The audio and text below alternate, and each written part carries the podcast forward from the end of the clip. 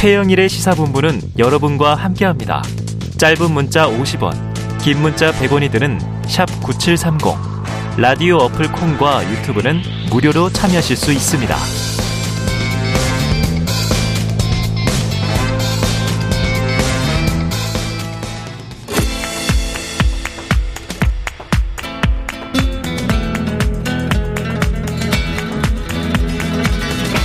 네, 정치권의 허심탄회한 속내를 들여다보는 시간입니다. 각설하고 시즌 2. 자, 장성철 공론센터 소장 나오셨습니다. 어서 오세요. 네, 안녕하세요. 반갑습니다. 어, 오늘은 이렇게 얼굴이 훤해요? 아, 제가요. 팩트를 발랐어요. 에? 팩트. 그게 뭐예요? 칙칙 칙 팩트. 얼굴에 바르는 얼굴에 거? 네, 컴팩트 같은 네. 거. 아, 컴팩트 같은 어, 네, 그 같습니다. 예. 아, 그래서 뽀얘지신 거구나. 좀 보이셨어요? 화장의 힘으로. 감사합니다. 알겠습니다. 자, 그리고요. 현근택 변호사 개인 사정이 이어지고 있어요. 그래서 2주 연속 special 게스트. 오늘도 지난주에 이어서 장윤미 변호사 나오셨습니다. 어서 오세요. 네, 안녕하세요. 장윤미입니다. 네, 지금 새해 초반을 그냥 책임져 주고 계신데 장장 콤비. 그죠? 장남매. 정말 장남매. 제가 장윤미 변호사님 항상 방송하실 때마다 귀 기울여 듣고 네. 메모했다가 딴 방송 가서 써먹고 그렇습니다. 아, 그래요. 네. 저도 단어만 장성철 소장님 말씀은요. 아, 그러니까 귀 기울여 듣고 항상 채널을 고정하게 만드는 거짓말하지 마세요. 패널. 이.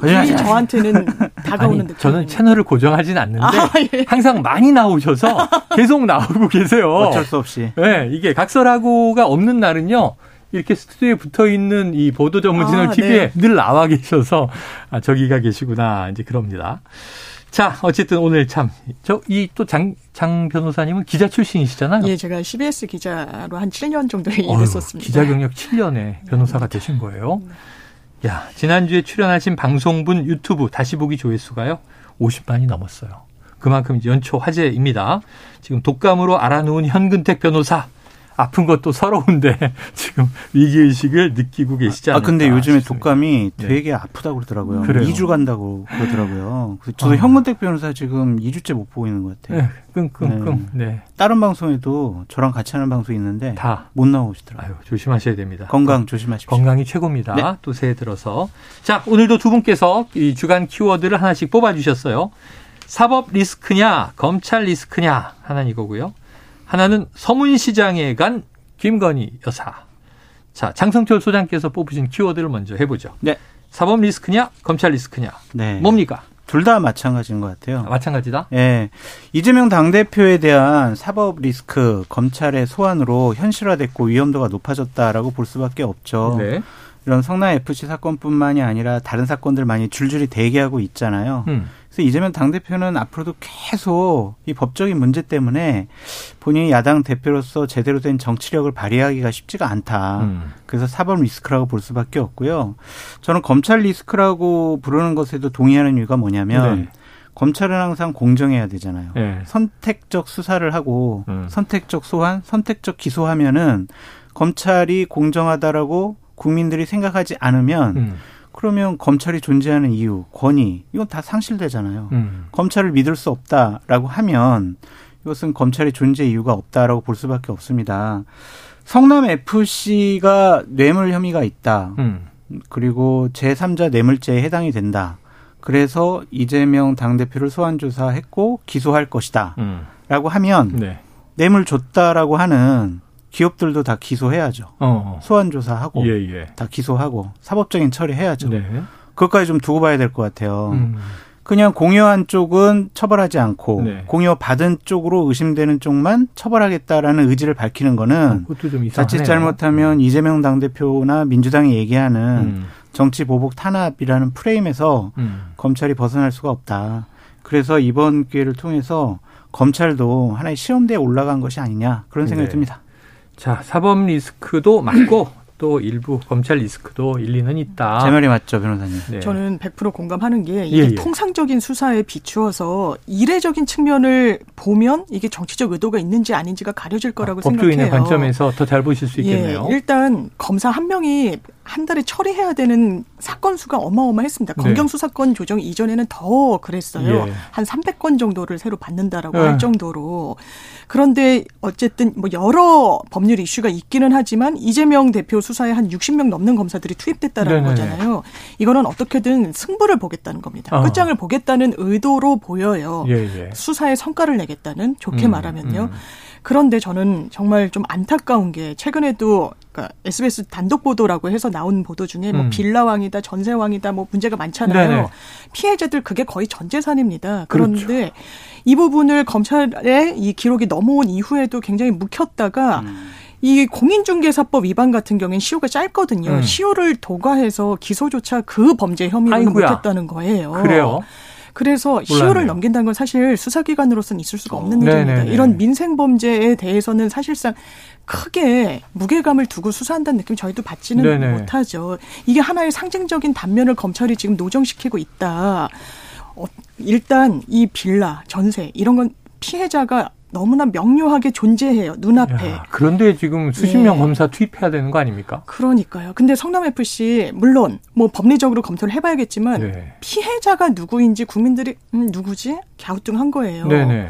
그렇다면 어디에 더 방점을 맞춰야 검찰이 국민들의 박수를 받을 것인지 응원을 음. 받을 것인지 저는 답은 검찰 조직 스스로가 더 잘 알 거라고 생각합니다. 네. 자, 법적인 관점에서. 자, 그럼, 아, 장 변호사님, 이것도 네. 여쭤봐야죠. 성남 FC 사건은 어떻게 보세요? 저는 기본적으로 공소유지가 기소는 뭐 당연한 수순이겠지만요. 기소 안 할 거면 여기까지 오지도 그렇죠. 않았겠죠. 공소유지. 그러니까 유죄 입증을 검찰이 해낼 것인가에 대해서는 조금 고개가 갸웃거려지는 부분이 있습니다. 네네. 음. 왜냐면요. 뇌물죄와 제3자 뇌물. 물론 단돈 한 푼 못 받았다는 게 법률적으로 아주 유의미한 항변은 아닙니다. 예. 단돈 1원도 안 받아도 성립할 수 있어요. 그래요. 그런데 일반 뇌물죄와 제3자 뇌물죄가 법정형이 동일합니다. 이 어. 말인 즉슨 처벌 수위가 똑같다라는 거예요. 네. 그래서 판례가 어떻게 설치를 하고 있느냐. 사회 통령상 해당 공무원이 그 돈을 직접 받은 것과 동일하게 평가해야 제3자 뇌물로 이득을 얻은 사람이 음. 처벌을 받는다라고 하고 네네네. 있습니다. 박근혜 전 대통령 이야기를 계속 하는데 그때는 경제공동체라고 묶였던 부분이 있어서 상당히 그랬죠, 붙어 그랬죠. 있었어요. 어. 그런 부분이 있어서 그럼 성남 FC와 이재명 대표, 성남 FC가 광고비로 받은 돈이 이재명이라는 그 당시에 시장. 시장 이 받은 돈과 동치시켜서 법원이 판단할 것인지의 문제가 하나가 네, 있고요. 네, 네. 또 이렇게 제3자가 받았을 때 뇌물로 처벌하기 위해서 일반 뇌물죄에 없는 요건 하나를 추가로 요청하고 있는 게 이른바 부정한 청탁이라는 음. 네, 건데 네, 네. 이걸 쉽게 판례가 어떻게 설치를 하고 있느냐. 각 당사자들, 그러니까 돈을 주고받은 사람들 사이에 음. 대가성에 대한 양해가 있어야 된다라고 하고 있어요. 네네. 이 말인 즉슨 서로 암묵적이든 명시적으로든 어. 간에 이건 대가 관계 때문에 돈이 오가는 거야. 다만 아. 최종 기착지만 제3자로 하는 것이야. 아. 라는 그 연결고리가 성립해야 되는데 사실 이재명 대표로서는 이건 대가 관계가 아니라 광고비 후원금 유치하는 건 그건 별도. 어. 이 기업과 관련해서 이게 사실 기업의 특혜라고 볼 수도 있지만요. 두산 네네. 같은 경우에 20년 동안 지역사회 흉물로 방치가 됐던 측면이 있어서 음. 어떻게 보면 지자체장으로서 풀어야 될 숙제인 측면도 있어요.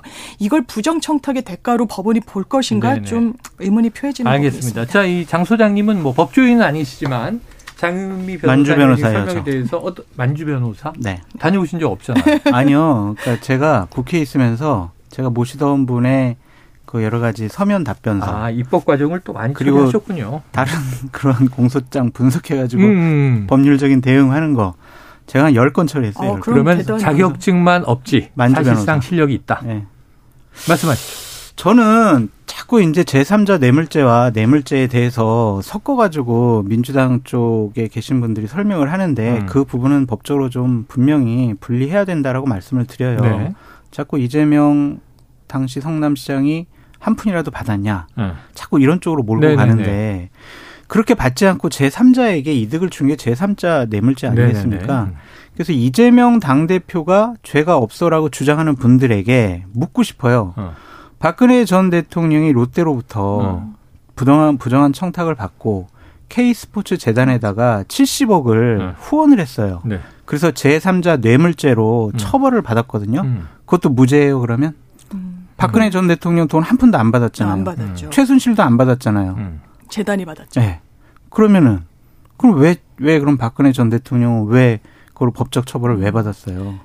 그러니까 그런 부분을 좀 우리가 전례가 있기 때문에 자꾸 우리 진영 사람, 우리 야당 당대표이기 때문에 억울해! 정치 보복이야!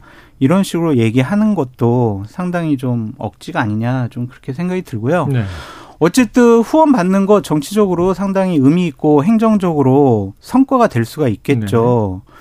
그것을 특정한 기업에게 용도 변경, 인허가라는 혜택을 주고 후원을 받았다는 것은 법적으로 죄가 됩니다. 음. 그래서 자꾸 이재명 당대표에 대해서 무죄를 주장을 하거나 공소유지가 안 될 거라고 주장하는 분들은 과거에 박근혜 전 대통령이나 이남기 전 공정거래위원장 네, 처벌받은 것을 좀 참고하시라라고 말씀드려요. 그래요. 제가 일단 말씀드리면요. 네. 박근혜 전 대통령 얘기를 여권에서 상당히 많이 하죠. 네. K스포츠 재단 그때 유죄 받았습니다. 70억 원이라고 하는 적지 않은 돈을 어. 냈어요. 그렇다면 K스포츠 재단의 실질적인 영향력을 행사하는 건 박근혜 전 대통령은 아니었습니다. 네. 최순실 씨였다고 예, 예. 보죠. 그런데 최순실 씨와 박근혜 전 대통령은 법원이 인정한 경제 공동체예요. 잠깐만요. 경, 예. 그 경제 공동 공동체라는 개념은 맞습니다. 삼성으로부터 맞아요. 받은 그 뇌물 그 뭐 말 해드리겠습니다. 그것 때문에 경제 공동체라는 단어가 맞습니다. 나왔지. 네. 이걸 K스포츠 재단에다가 롯데에서 줬다. 그래서 경제 음. 공동체 음. 이 개념이 도입된 건 아니었거든요. 그건 정확한 지적이세요. 네 왜냐하면요, 경제 공동체가 이 박근혜 전 대통령 사건에서 의미가 있는 건 직접 뇌물죄 당사자로 박근혜 전 대통령을 특정하기 위해서 네. 만든 만들어낸 경제 공동체 네, 네, 개념이거든요. 그런 설시가 나와요. 판결문을 보면 막 최순실 씨가 박근혜 전 대통령 돈을 네. 뭐 해서 집도 사주고 뭐 네. 이런 부분들 네네네. 이건 보통 부부 사이에서 하는 거죠. 예, 예. 이 돈이 막 섞여 있고 네. 누구 돈이 누구 돈인지 잘 알지 못하는 음. 그런데 그래서 직접 뇌물죄까지 인정이 된 것이고 제3자 뇌물죄에서는요. 일단 K스포츠 재단이라는 법인이 별도로 70억을 받았지만 그 당시에 롯데로서는 본인들의 롯데타워 면세점 선정을 음. 받아야 되는 기업 이슈가 있었어요. 그 대가 관계라는 것까지 인정이 됐고 사실상 지금 말씀드린 사실 법원이 뇌물죄에서 경제공동체 개념을 썼지만 이 제3자 뇌물에서도 이 최순실이라는 사람이 얻은 이득은 박근혜 전 대통령이 얻은 이득과 동치시켜서 음. 볼수 있다고 본 거예요. 네. 그래서 아까 말씀드린 제3자 뇌물죄에서 판례가 요구하고 있는 직접 수령과 진배 없는 상황이라고 법원이 인식을 한 네, 겁니다. 네. 그래서 그렇다는 부분이 있고요. 아까 이남기 전 공정거래위원장은요. 본인이 다니는 절에 10억 시주를 하게 했어요. SK에. 어허. 근데 그 당시에 공정거래에는 무슨 이슈가 있었냐? SK의 기업 결합과 관련해 이 SK가 공정거래위원회 눈치를 봐야 되는 그런 네네. 현안이 음. 있었어요. 음. 그걸 알았기 때문에 본인이 다니는 절에 그런 거액을 내게 했다라고 음, 본 겁니다. 음. 단돈 1원 받지 않았죠. 그렇지만 사실 굉장한 이득을 얻었다라고 봐야죠. 음. 본인이 딱 지정한 곳에 음. 돈을 냈으니까요. 이런 좀 맥락이 있었어서 성남 FC로 돌아왔을 때 이게 똑같이 평가할 수 있는가에 대해서는 또 저희가 완전히 다 음. 증거를 또 아는 건 아니기도 해서요. 저는 아직 아주 확실하다 이렇게 말할 수 있는 단계는 네. 아닌 것 같습니다. 그 제가 한 가지 그냥 예를 들어볼게요. 음. 그러니까 민주당에 계신 분들이 한번 생각을 해보세요. 오세훈 서울시장이 삼성 그 강남에 있는 삼성의 부지를 용도 변경을 해 달라는 요구를 삼성으로부터 받았어요. 네. 안 된다고 계속 버텼어요. 음. 그러다가 삼성에게 서울 FC에 후원 좀 해. 음. 그러면 용도 변경 해줄게. 그래서 후원을 받고 용도 변경을 해줬어요. 죄가 돼요, 안 돼요? 음, 제가 이 동일한 질문을 받고 아, 이게 혹시 정파에 따라서 어떤 지지하는 정치 색깔에 따라서 달리 판단할 네네네 수 있는 여지가 있다라는 생각은 들어요. 왜냐하면 다가오는 느낌이 또 사람마다 다르게 네네. 느껴지는 부분도 분명히 그렇죠, 또 그렇죠, 있다라고 그렇죠. 할수 있는데요. 아, 근데 저는 같은 구도라면 이 성남 FC에서 이재명 대표를 빼고 오세훈 시장이든 뭐 어, 다른 어, 예, 누굴 넣어도 저는 같은 입장이라고는 음. 생각합니다. 알겠습니다. 예. 자 법조인으로서는 좀 이게 공소유지가 쉽지 않을 것이다 얘기하셨고 만주 변호사라고 네. 자신을 소개하신 장 소장님은 이건 죄다라고 얘기를 하셨습니다. 판례에 의해서 예. 정진석 비대위원장도 같은 얘기를 오늘 오전에 했어요. 이 미르 또 K 스포츠 재단 성남 FC 무엇이 다르냐? 국민의힘은 이게 박근혜 최순실 요 비교 프레임에 좀 집중하는데 미르 재단과는 좀 구별해서 해야 돼요. 네. K 스포츠 재단과 미르 재단은 구별해야 된다. 또 다르다. 예, 예, 그렇죠. 미르 재단이 별개고 K스포츠 재단이 별개입니다. 네. 자, 그런데 이제 이런 게 있어요. 이재명 대표 검찰 수사 관련해서 동아일보 단독 기사가 좀 주목을 많이 받았는데 단독 이재명 오후 6시엔 나가겠다. 그러니까 소환 조사 중에 난 저녁 6시에는 퇴근하겠다. 마치 이런 느낌으로 버티다 검 문건 내밀자 탕혹. 이건 무슨 내용이에요, 장소영? 그러니까 자꾸 나가겠다고 이재명 당대표가 그러니까 네. 검찰에서 뭐 문서를 하나 내보인 거죠. 네. 이버에서 작성한 문서예요. 네. 거기에 뭐라고 적, 압수수색에서 나온. 네, 뭐라 적혀 있냐면 네이버 관계자가 정진상 당시 성남시청 정책 비서관과 만나서 음. 여러 가지 자신들의 뭐 민원과 관련해서 얘기를 했더니 여러 가지 성남시의 요구 사항이 담겨져 있는 그러한 문서를 만든 거죠. 그거를 갖고 그 내용은 뭐 자세하게 알려지진 않았어요. 음. 그 내용을 갖고 이재명 당대표에게 보여주니까 에? 정진상 실장이 이랬냐. 나는 몰랐다. 그 뭐 처음 본다. 이런 음. 말만 계속 되풀이했다. 그래 가지고 느낌이었다. 이재명 당대표가 상당히 당혹스러워했다. 네네. 이런 식 기사가 나온 거죠. 근데 이게 기사를 보면 또 아까 말씀하신 대로 사람마다 느낌이 다 다를 텐데. 네. 장 변호사님은 어떻게 보셨어요? 이게 사실상 단독을 달고 나가려면 이게 두 가지 경로가 있는 거예요. 네. 이 조사를 받은 사람이 이런 취지의 어떤 말을 흘렸거나 음. 아니면 검찰에 흘린 겁니다. 그런데 이재명 대표 측에서 아 사실은요 제가 6시에 나가려고 막 조사하다 버텼고요. 어, 새로 보는 문건을 제시받아서 굉장히 저 놀랐어요. 이렇게 말하려면 만무하잖아요. 그럼 이제 검찰이 이거는 사실상 기자의 예, 입장으로. 예, 한 건데 대단히 좀 부적절합니다. 이건 가치 평가가 들어간 거예요. 버텼다. 지금 민주당 측 해명을 들어보면 음. 원래 일정을 조율을 하죠. 당연히 네, 몇 시에 네, 네. 들어오시겠냐, 공개로 들어올 거냐, 뭐 이거 비공개로 아. 들어올 거냐. 그랬을 때 우리가 차후 일정이 있고 하기 때문에 한 6시까지는 맞춰줄 수 있겠냐, 조사 시점을. 네, 네. 그래서 다 그러기로 하고 들어갔다라는 거예요. 아. 근데 6시가 됐는데 저녁 먹고 오시죠. 뭐 이렇게 아, 돼버리니까 예, 예, 예. 어, 저녁이요? 어, 저희 뭐 일자 조율한 거는 좀 말이 다르네요. 아, 음. 조사 더 이어가야 됩니다. 아, 그럼 좀 맞춰주시죠. 이렇게 몇 마디 했다라는 거예요. 네네네. 그런데 거기서 사실 나가도 검찰로서는 어떻게 할 방법이 없습니다. 강제할 방법은요. 그래요. 예. 그런데 아 그럼 알겠습니다 하고 몇 시간을 더 조사를 받았는데 버티다가 마치 놀라니까 딴 소리를 했다라고 나온 거는 굉장히 검찰 시선에서. 이 기사화가 된 거라고 저는 아니 생각합니다. 그날 아니, 장 변호사님 하나 여쭤보고 네. 싶은 게 검찰에서 수사받다가 피의자나 참고인이 어, 예. 저 수사 이제 그만 받을래요? 저 나갈게요 하면 나가도 돼요? 사실 그러니까 원칙과 실무가 좀 다르죠. 네. 기본적으로 검찰 조사를 받으러 가는 당사자는요. 네. 심지어 본인이 참고인이어도 굉장히 속된 말로 쪼는데요. 네네네. 본인이 혐의를 받으면 더 그렇습니다. 어떻게든 검사님의 마음을 좀 열려질까 음, 음, 음. 또 불기소로 좀 해볼까라고 굉장히 저자세로 가기 우호적으로. 때문에요.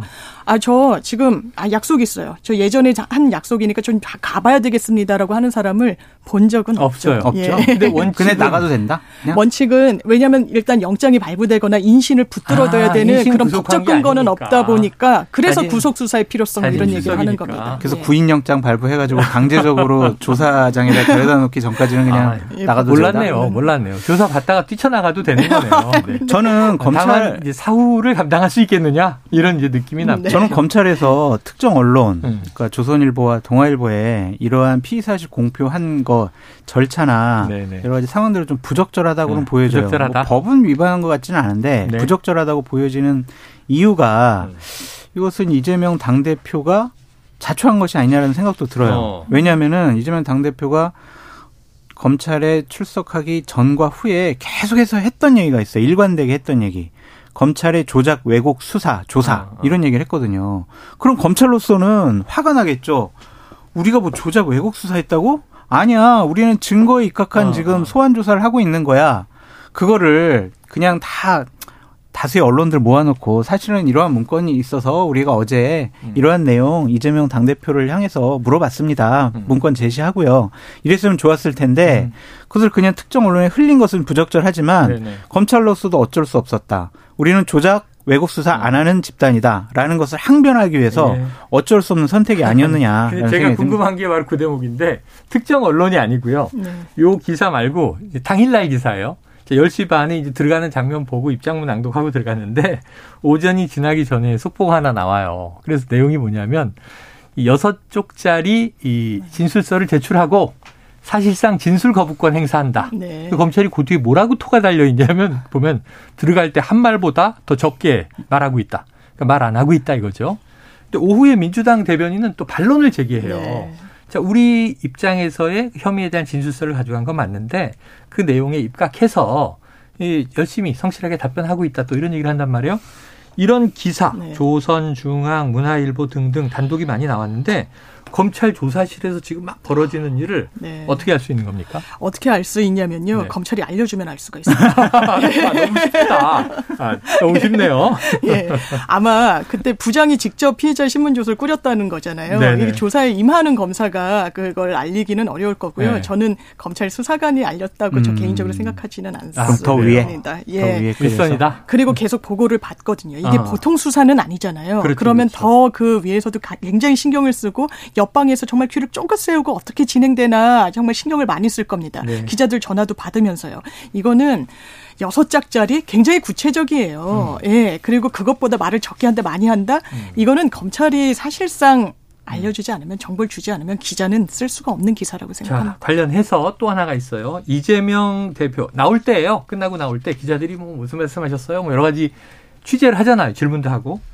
근데 이제 이재명 대표 측근들이 기자를 밀어서 잠금 해제. 봤어요. 크게 화제가 됐죠. 막 밀리더라, 밀더라고요. 예, 예. 실장으로. 자, 검찰 출석 이후 기자들 질문이 쏟아지자 민주당 지도부 의원들이 기자들을 이제 차단하는 모습입니다. 기자들을 툭 치니까 신기루처럼 사라졌다. 뭐 이렇게 얘기가 되고 있는데 자, 이 검찰발 단독 보도에 대한 반감이 표출됐다. 뭐 이런 반응도 있지만 장 소장님은 어떻게 보셨습니까? 그거보다는 이재명 당 대표가 그냥 부지불식간에 음. 그냥 실수할 수 있는 말을 할까봐 음. 기자들을 좀 차단한 것이 아닌가라는 아. 좀 생각이 들어요. 네네.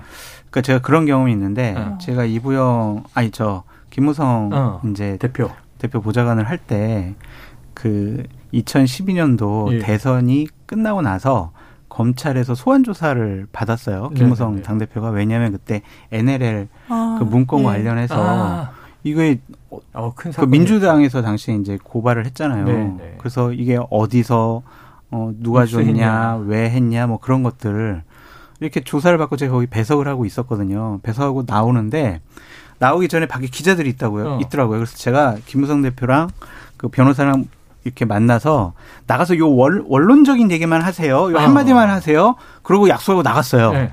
그랬는데 나가셔서 원론적인 얘기 하시다가 어. 갑자기 말실수를 뭐라고 했냐면 어.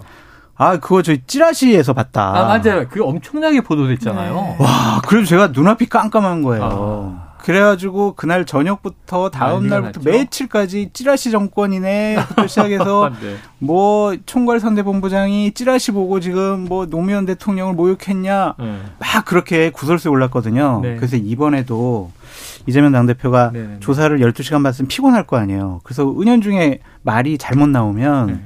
책이 잡힐까 봐. 아, 그래서 언론들을 좀? 이렇게 배제시킨 자, 거죠. 혹시 그 김무성 대표 과거에 이렇게 no look pass 할 때 그 네. 캐리어 딱 받은 게 장 소장님은 아니죠? 아, 제가 보좌관이었는데 거기 공항까지. 네. 그래, 그래, 알겠습니다. 제 친한 후배였어요. 아, 야, 여기까지 정리하고 네. 시간이 많이 가서 네. 두 번째 키워드 아니, 계속 오늘은 그냥 이재명 당대표 얘기 안, 오늘 신년 됩니다. 기자회견까지 하셨잖아요. 그래도 또 이제 장윤미 변호사님에게도 기회를 드려야죠.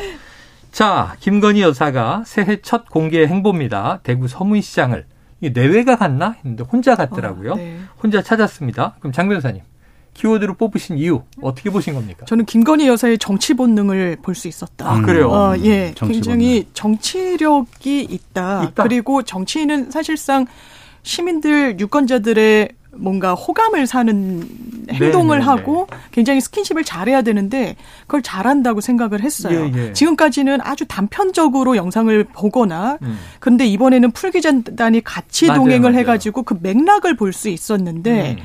상당히 이분이 남편의 빈 자리를 본인이 메워주는데 앞으로는 더 적극적인 역할을 하겠구나. 음. 라는 것 하나 또 하나의 의미는 서문시장이라는 그 상징적인 장소. 네, 네. 저는 윤석열 정부가 지금 그 언론에서도 그렇게 지적을 하던데 사실상 대선 2라운드, 대선 후반전 총선의 전초전을 치르고 있다고 아, 생각을 예, 예. 해요. 대선과 왜냐하면 사이 예, 그 프레임으로 보면 아니 왜 이렇게 무책임하게 전 정권을 계속 비판을 했지? 음. 지금 정권을 잡은 지 수개월이 지났는데 음. 그 의문이 해소가 됩니다. 아, 총선을 향해서 달려가고 있는 거예요. 그래서 어. 지지층 결집에 상당히 공을 들이고 있습니다. 네. 그러니까 어떤 위험을 무릅쓰고 당권 당무에도 상당히 개입하고 있다라고 예, 저는 예, 봐요. 예. 그렇다면 김건희 여사라는 사실상 대통령이 굉장히 김건희 여사의 말을 깊이 있게 새겨듣고 뭐 이런다는 정치권 안팎의 진단들은 많이 나오잖아요. 네. 그런 분이 대구 서문시장을 가서 지지자들과 그 응원의 메시지를 전하고 전달 받으면서 영상까지 딱 남기는 그 부분. 음. 아, 김건희 여사가 정치 본능을 보여주고 있구나. 이런 생각이 들었습니다. 아, 근데 굉장히 좀 칭찬처럼 들리기도 하네요. 음, 잘하고 계실 잘하고 계시다. 있고요. 예. 자, 대통령 없이 영부인이 홀로 시장을 찾은 것은 없는 사례는 아닌데 있었어요? 이런 일이 있었어요, 해요. 어, 아, 없는 사례는 아니래요. 저는- 근데 근데 문제는. 언론의 스포트라이트가 쏟아지지 않지. 아, 관심이 많으니까. 사실 영부인이 매일 어느 시장은 갈 수 있잖아요. 그렇죠. 예, 아니 근데 예전에- 저렇게 공식적인 행사로 어. 설을 앞두고 공식적인 행사로 딱 판을 짜놓고 네네네. 가는 경우는 저는 거의 처음 혼자 본것 같아요. 경우는 혼자 가시는 네. 거는. 자 그래요. 자 그런데 이제 그래서 저는 어제 이제가 상당히 의미가 있는 게 뭐냐면 지금까지는 녹화 중계했었잖아요. 아, 맞아요, 맞아요. 근데 이제 생중계를 본인들이 허락을 한 거 아니에요? 그렇죠, 그렇죠. 그러면은 나는 앞으로 내조에 국한하지 않고 어. 대통령 영부인으로서 활동을 본격적으로 시작할 겁니다라는 아. 선언을 어제 한 것이다. 새해 선언을 한 것이다. 선언한 거예요.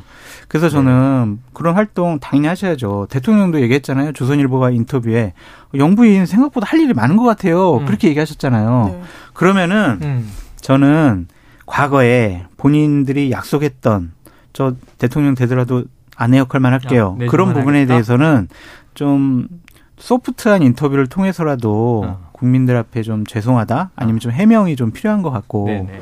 또 하나는 대책을 마련해야 될것 네. 같아요. 제2부속실 만들으셔가지고 네네. 제발 영부인.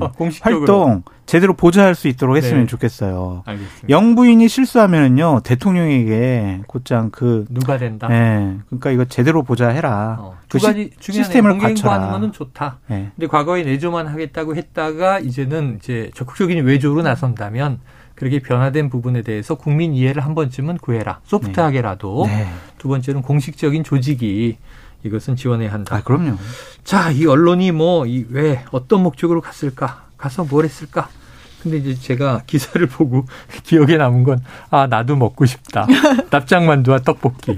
김건희 여사가, 어, 이거 내. 스타일이다. 가시죠. 이렇게 얘기했잖아요. 어떻게 보셨어요? 아니 저도 왜 그러니까 그런 뭐 탁현민 전 비서관도 아뭐 떡볶이 먹고 이런 거 뭐 어묵 어묵도 먹고, 먹고. 굉장히 좀 올드한 거 아니냐 뭐 네네네네. 이렇게 좀 지적을 한 것 같던데 저는 근데 뭐 되게 높으신 분들이 시장에 가면 정말 뭐 먹는지 궁금하는 네네네. 생각은 하거든요. 또 대구는 납작만두가 유명하기도 네네네. 하고요. 그래서 또 김건희 여사는 거기서 뭐 이뭐 국물이 너무 맛있는데 어떻게 만든 거냐 어. 막 이렇게 묻기도 하고 손이 커서 그런지 막 양말을 300켤레씩 사고 막 이러. 아, 300켤레 썼어요? 예, 오. 그래서 아, 그뭐 기, 예, 기부하겠다는 어, 기부하고. 취지였었는데 저는 정말 이런 행보를 하려면 장성철 소장님이 짚어주신 대로요 시스템을 갖춰서 아. 예 제2부속실이 있어야 된다라고 생각하고요. 또 네. 하나는 당연히 이 보수 패널 분들께서는 아주 지긋지긋하다 말씀하시지만 음. 김건희 여사 도이치모터스 소환 응해야 되고 검찰 조사 받아야 되고요. 이런 여러 가지 의혹들에 대해서 해명해야 됩니다. 장모 본인 친정 어머니 같은 경우에도요. 대법원에서 고개를 갸웃거린 거예요. 검찰이 공소유지에 힘쓰지 않았다는 겁니다. 우리가 유죄를 내리고 싶어도 음. 이런 부분과 관련해서 구멍이 많았다는 거예요. 수사에서 음. 그런 식으로 설시가 나왔다는 건 검찰 자존심에 상당히 해가 되는 겁니다. 음. 정말 공정한 원칙 대로 법을 집행해야 된다라고 생각합니다. 아. 장 변호사님 예. 저는 보수 참칭 패널이라서 어. 그런 걱정 안 하셔도 됩니다. 호소인. 알겠습니다. 자, 제가 너무 시간이 지금 없어요. 지금 딱 하나만 마지막으로 장 소장님께 여쭤볼게요. 네. 너무 궁금해서. 뭐가요? 자, 나경원 지금 이 부위원장 말이에요. 가장 최근 여러 가지 파란이 있었지만 소식으로 정리하면 대통령은 나 부위원장에게 애정을 가지고 있다. 그리고 계속 그 직을 맡아주길 바란다. 이 사의를 수용하지 않을 것이다. 그러면은 이제 당 대표 출마 합니까 안 합니까? 나오려는 의지는 강하지만 어. 결론적으로 못 나올 가능성이 훨씬 더 높다. 높다. 라고 말씀드립니다. 자, 다음 주에 한번 체크해? 보도록 하죠. 아니 그럼 왜 그래요? 라고 물어보셔야지. 너무 하시는 거 아니에요 지금? 네, 그래요. 그럼 왜 그런지 얘기해 주세요. 아니 그러니까 나경원 부위원 몇, 얼마나 있어요 시간이? 아, 시간 여유 있어요. 한 1분. 나경원 부위원장이 그러니까 이틀 전에 이철규 음. 뭐 의원을 만났잖아요. 만났다고 보도가 됐잖아요. 네네네. 거기서 이제 나경원 위원장과 이철규 의원이 나눈 얘기들이 네네, 있어요. 너무 그걸 제가 궁금해요. 공개적으로 말씀드리기는 어려운데 어. 그것을 추측을 해봐도 나경원 위원장이 출마하려는 의지는 강하지가 않고 강하지가 않다. 이 출마하겠다라는 그러한 의사 표시를 갖고 대통령과 대통령실에 좀 네. 뭘 얻어내려는 것이 아니냐 음. 그런 좀 추측이 강하고 또한 대통령과 대통령실에서 나경원 위원장이 출마 안 했으면 좋겠다라는 의지가 상당히 강해요. 네, 네. 그 압력을 이겨내고 어떤 정말 강한 권력 의지를 갖고 나경원 위원장이 출마할까? 조금 회의적이에요. 왜냐하면 음. 지금까지 나경원 위원장의 정치 행태 스타일이 네. 그렇게 뭔가 투쟁을 통해 가지고 막 얻어낸 건 아니었거든요. 그래서 저는 못 나올 가능성이 많지 않을까라고 많지 않을까? 조심스럽게 전망해 봐요. 주저앉힐 가능성이 네. 있다. 자, 요거 하나 여쭤볼게요. 이번 주말에 이 윤석열 대통령 이제 올해 들어서 새해는 첫 해외 순방이 있습니다. 네. 아랍에미리트를 국빈 방문하고 이어서 이제 스위스의 다보스 포럼에 참석하고 돌아오는데요. 지난해 9월에 한창 때예요. 음? 이준석 전 대표가 네. 이런 얘기를 했어요. 네. 대통령의 출국 휴가 때마다 일이 벌어진다. 자, 그렇다면 이제 요번 주 주말 윤 대통령이 순방을 갑니다. 그 사이에 요 당권 전당대회 상황 정리됩니까? 음, 정리되지 않을 수가 있을 것 같아요. 아, 그래요? 나경원 위원장은 기본적으로 나는 내가 대통령을 설득할 수 있어라는 생각을 갖고 있대요. 네. 그래서 아, 국- 설득할 수수 전당대회 등록 날짜가 2월 2일, 3일이거든요. 있다. 음. 그럼 설 이후도 그 현재의 그러한 과정들을 음. 나경원 위원장은 계속 얘기할 것 같아요. 네. 그러니까 현재 상황을 즐기면서 어, 대통령 즐긴다? 저는 윤석열 정권 성공을 위해서 모든 노력을 다할 거예요라고 대국민적인 메시지를 계속 내놓으면 대통령과 대통령실도 그걸 볼 거 아니에요. 네네. 그런 쪽을 통해서 대통령의 소극적인 허락. 아니 뭐 나경원 위원장이 나간다는 데면 어쩔 수 없지. 뭐 저출산 고령사회위원회 부위원장직 사표 받아주자. 그러면은 본인에게 나가라는 사인으로 본인은 생각을 하고 나올 거는 같은데 그러지 않을 것 같아서 네네네. 참 쉽지 않아 보여요. 한 뭐 일주일 해외에 계실 텐데 네. 그런 대통령의 이제 이야기가 나오기는 쉽지 않은 주간이고요. 네. 많은 분들이 주목하는 것은 이번 주말을 넘기고 다음 주에 이 당권 주자의 지지율이 어떨 것인가. 나 부위원장의 지지율이 올라가면 또 굉장히 딜레마가 되는 거죠. 그렇죠. 본인에게도 그렇고 당에도 그렇고. 알겠습니다. 자, 지금 어우 시간이 다 됐네요. 여기까지 정리하겠습니다. 지금까지 장성철 공론센터 소장 장윤미 변호사와 각설하고 시즌 2 함께했습니다. 두 분 오늘 말씀 고맙습니다. 감사합니다. 감사합니다.